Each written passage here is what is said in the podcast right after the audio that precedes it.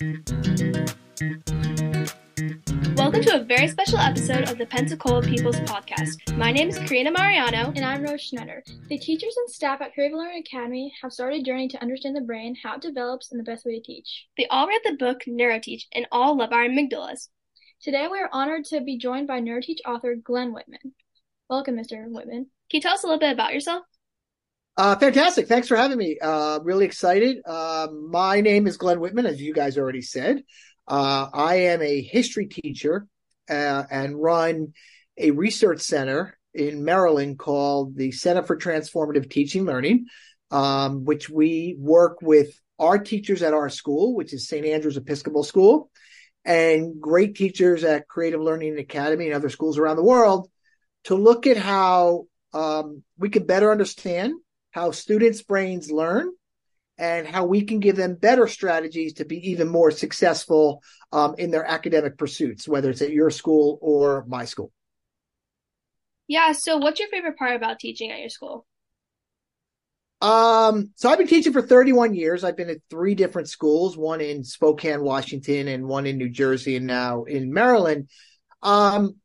I mean, there's a lot of things about teaching that get me really excited. I mean, I love working with kids, right? I've taught anything from 5th grade to 12th grade. So what grade are you guys in? I forgot to ask. 7th grade. 7th grade. Okay, so I've taught people your age, right?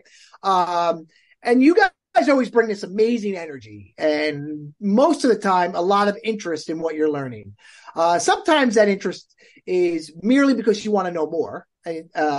Or sometimes you also want to get good grades. And I get it. That's true too. But I really, when you come onto a school a campus, whether it's in Pensacola or Maryland, there's an energy that students create. And it's really cool to come to a job like that.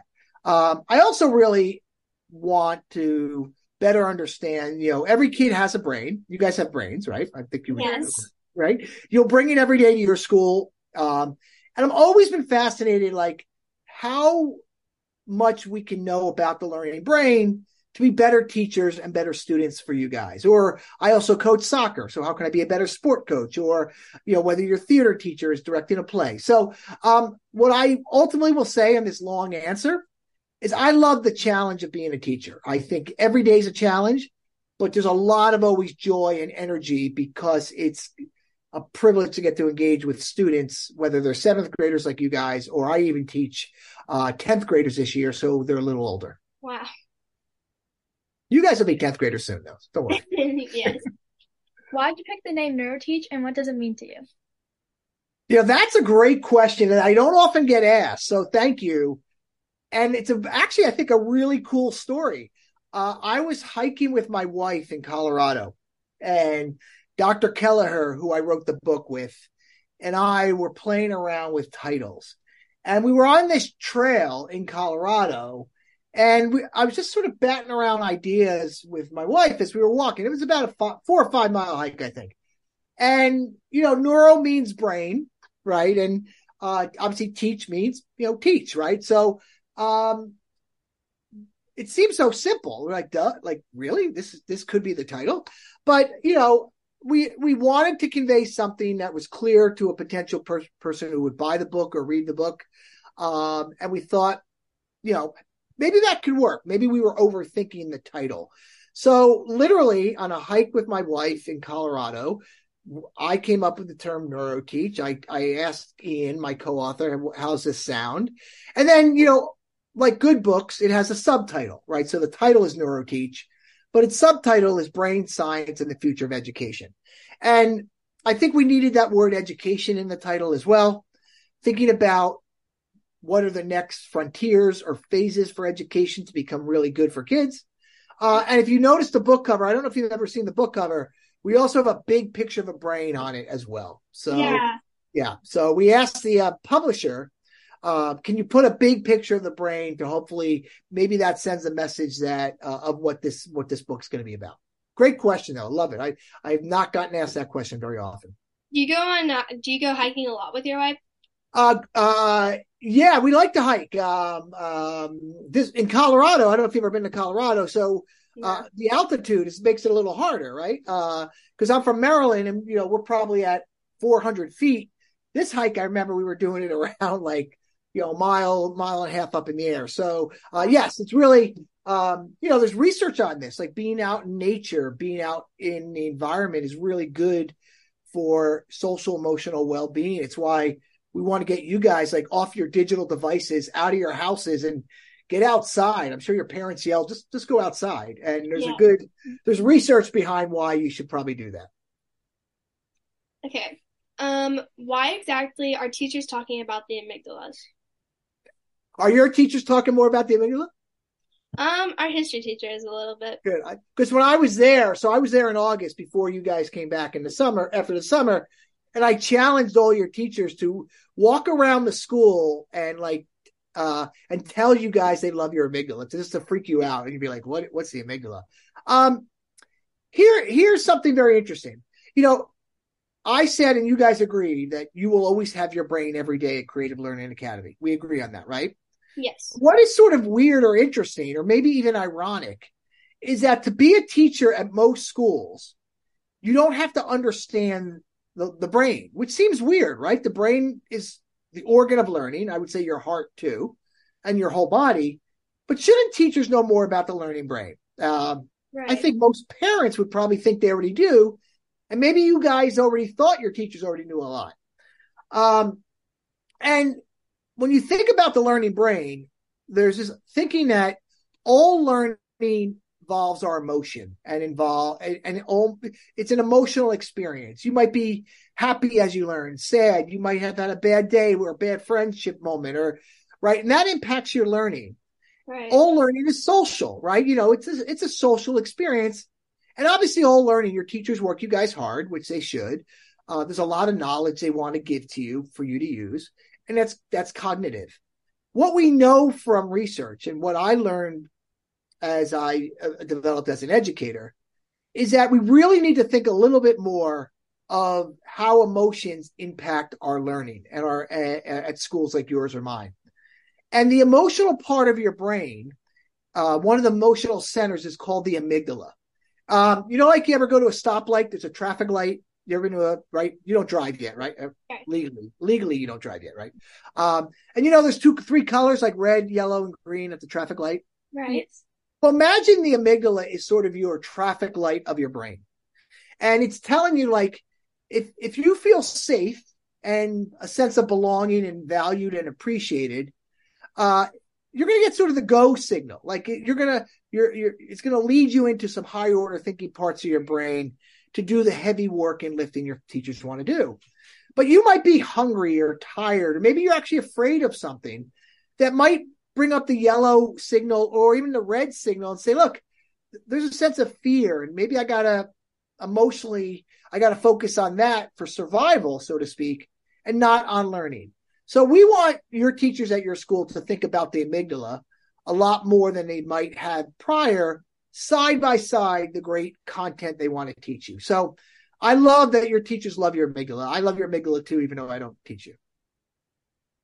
Why do you think colleges do not teach future teachers about the brain? Oh, you guys are good on these. It's sort of like, I think there's two answers to this. One is I might not know the whole reason why. But number two is schools of education in the United States, and there are many of them, there's thousands of them in the United States, they get to sort of choose their curriculum a bit. And they're going to teach teachers about behavioral psychology, and they're going to educational theory, how to set up and design a class. But for some reason, the science of how the brain learns, which is called a lot of different things. Sometimes it's called educational neuroscience. Sometimes it's called mind, brain, and education. Sometimes it's called the science of learning, is not a requirement in every school of education or every teacher training program in the United States. And at schools like yours and mine also, teachers are sometimes trained a little differently. They might have a deep knowledge, a major or a advanced degree in their academic discipline or age group. You probably take social studies, right? Or math, and right, your teachers have an expertise, right, in those content areas. What I see and what our center has been trying to do is we see this as a really big missed opportunity. As we talk about how to make learning and education better in this country. What if all teachers, not just your great teachers at CLA or St. Andrew's, our school, but what if all teachers knew more about how the brain learns? Could you have a better learning experience? Could you achieve academically more? Could you socially and emotionally really enjoy school more and the growth and development? So might have been a long-winded answer. I would like to see more universities and colleges, schools of education. But until they do that, our Center for Transformative Teaching Learning gets invited to schools like yours who see it as an opportunity. And what you guys have done really cool, at least your teachers, is all your teachers are being trained, which is really neat. Do you think if you were a teacher at a college, do you think you would teach future teachers about it? Oh, yeah, absolutely. I can absolutely. I mean, but you know, there's a lot to learn. I mean, research on how the brain is the most complex organ of our body, right?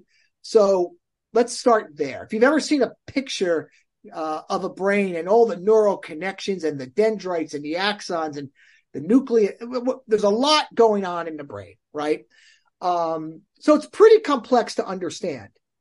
And there's a lot of research being done. And research is really good to do and important. But sometimes the research is really good and sometimes the research is not. Sometimes the research is done like in labs. Well, a lab setting is very controlled and very safe. And it looks very different than the chaos of a classroom, right? Your classrooms are very active and energetic. Yeah. A lot's going on. Researchers like to do their research initially in labs so they can control for variables, which you probably learn in science. The reasons why I, as a teacher, though, would make sure not only in how I teach, but hopefully a program would use it, is because I know it makes me a better teacher of all the learners that exist in a classroom. Like I bet you guys are good at some things in your classes, and some things are more challenging. And I want to help you think about and get better at both. I think knowing the science of how the brain learns makes me a more effective teacher. And I would think more teachers, if they had that same insight, might feel the same. Yeah. How do you respond to teachers who are old school, set in their ways, and think your book is just another theory? I hope nobody's saying that at your school. No, I'm just kidding. So that exists, right? There's people who've been teaching a long time. I've been teaching 31 years. I have colleagues at my school who've been teaching 40 years, right? That's a long time. And we get into some habits and behaviors. And to change habits, you guys know this, but it's a little easier for you guys and us. As we get older, it's harder to change things we do, whether it's professionally or personally as well. Yeah. And we work with teachers who are a little stubborn and say, I do it this way. And my question always to them is, well, one is why? Why do you do it that way? I'm always curious. And sometimes their why is very good. And it might say, it's my instincts, or I've tried it out before. And it might be informed by research or not. Then I often ask the teacher, well, how do you know it's working? And that's a harder question to answer. Right? It can't just be you're getting better grades. You know, how do I know certain strategies or ways I teach are working? Oftentimes we don't ask you guys enough, is it working? Right? Think about this. How many times have teachers asked you for your opinion if a lesson or a unit or activity worked for you as a learner? Not a lot. Not a lot, right? Right? You are you're the end user. Like, We want your feedback. You know how I don't know if you have an iPhone or an Apple product, or you have a computer, right? Right. When companies build things, they often interview the people who are going to use it. In education, we actually don't interview you guys enough to tell us what's working or not. So again, for somebody who's a little stubborn or set in the ways, what we do to do that is we give tools. So your teachers now have tools. I don't know if you've seen them. It's called a roadmap or a placemat. I don't know if I have any here. Let me see here. It sort of looks like this. So ask your teacher. Oh, well, you really can't see it. It looks like that. Oh, yeah, I have that. Okay, right. So I don't know if this is it's a podcast, right? It's not a video, right? So people, the audience will not be able to see this, but I'm holding up a placemat that every teacher at Creative Learning Academy now has. So ask your teacher where their placemat is. It would be a good question. Tell them I asked that. But there's enough on it for people to find something they think will work in their class, whether it's social studies or maths or science or the arts or physical education or your sports. And what we do with teachers, one more thing, is we give them a 10% challenge. We say, what 10% of your teaching can you change? And that's pretty light, right? But it also still involves you giving us feedback as it's working. So there are stubborn teachers. There are resistant teachers. We're just going to keep after them to give them an opportunity to try something and see if it works. Yeah. You said that you are an author. So how has that impacted you as a teacher?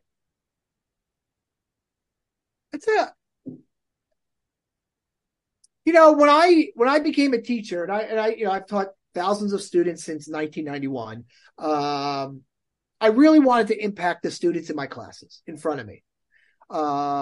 I also, though, have worked really hard on my professional learning and growth. And I felt like I had something to share to more educators throughout the world. So, writing a book, I think teachers generally are good sharers. And writing a book allowed me and my colleague, Ian Kelleher, to share our journey in knowing more about the brain and what it does for us, to see what it might do for others. So, in one way, it made me feel really good, like that I could give back to the education and the educational world and teachers around the world. The book has been read quite a bit by teachers in schools and districts, private, public, charter, international, homeschool around the world. So that's one thing it did. It also sort of, in a fun way, made me a little famous, which is kind of cool. And I get to hang out with you guys. So if I didn't write a book, this podcast wouldn't be happening. So right. Let's say like that might be the best thing, at least today.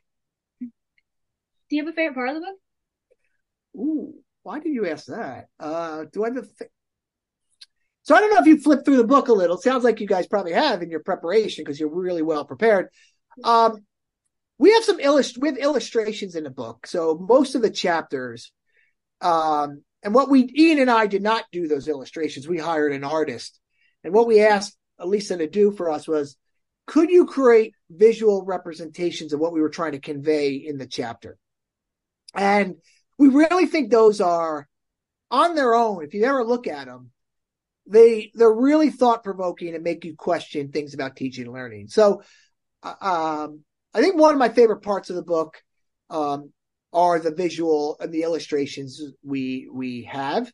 I also like parts of the book in that we used the science of teaching and learning that we were trying to convey through the narrative in the book. So there are times for teachers to reflect as they read. There is a little formative assessment. You guys would call it a short quiz. Maybe you guys can take it after or ask your teachers how they did. I mentioned the illustrations, we have. So we have elements of the book that try to bring to life and light what we hope teachers would maybe do in their own classrooms. You said you had a wife. Do you have any kids? I do. Thanks for asking. I have a daughter who's a senior at USC out in LA, and I have a son who's a sophomore at the University of Colorado in Boulder. So they both are on the West Coast, or more towards the West Coast. And one of them went to my school that I teach at. That's a little like your school.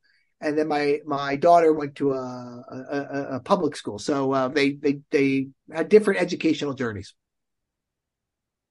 Is there anything you'd like to share with us that we did not ask you about? Always a great finishing question. My question to you is, are you, how long have you been at Creative Learning Academy, each of you? This is my 10th year. Whoa, 10th year. How old are you? I'm 12. Oh my God. You've been there since this big. Yes. How long have you been? I think my 7th year. Yes. 7th year. Right. So my question, are you seeing or hearing things that maybe your teachers are doing differently now that they're learning a little bit more about the brain? Yeah, there's been definitely more like on-hands activities and interactions with each other. And do you feel that's helping you as a learner to both learn more and enjoy the experience? Yeah, I like partner work. You like partner work? I'm gonna ask you. Ask one. I'm gonna ask like 30 questions here. Like, why do you like partner work? I'm just curious. Because it gives a chance for me to like see how everybody works with different things and what people are like really good at. Yeah. Awesome. So you guys are seeing and feeling your teachers sort of doing this work a bit. Yes. Awesome. Awesome. And I think I'm scheduled to be back. So the good news is what I really appreciate from your school and your school leadership is that we know that when you are introduced to something, you guys know this, you don't learn it the first time, right? Right. It takes more than just the first time to learn something. So what I'm doing is I'm actually coming back to your school in January to work for a second round with your teachers to have them keep practicing with it. So maybe I'll meet you and you guys can be part of our day. Okay, we have one last question that we ask all of our guests on our podcast. Bring it. Mr. Whitman, what do you want your legacy to be? What do I want? Oh my God, like really? Like that's like a big question. What do I want my legacy as a teacher or just in life? What are you thinking? I certainly would, I hope from a family perspective, I've been a good husband, a great husband and a father, that was there for my family. I think that's really important. But I think my legacy, like when on my tombstone or at my funeral, I would like people to say, he always showed up with joy, and positivity in what he did. And I always think like if we can lead with joy, if we can start from what's possible, what's positive in this challenging world and life we live in, we'll be able to move forward together better. So yeah, that's probably maybe on my tombstone I should say Mr. Joyful or Mr. Positive. I'll tell my wife. Thank you so much for being with us. No, you guys are great. Great questions. Please say hello to your teachers and make sure you love their amygdalas too, though. Listeners, if you're interested in more information or to order resources, you can visit www.thetl.org. The Center for Transformative Teaching. The Center for Transformative Teaching Learning. Awesome. Thank you for publicizing our work. Thank you so much.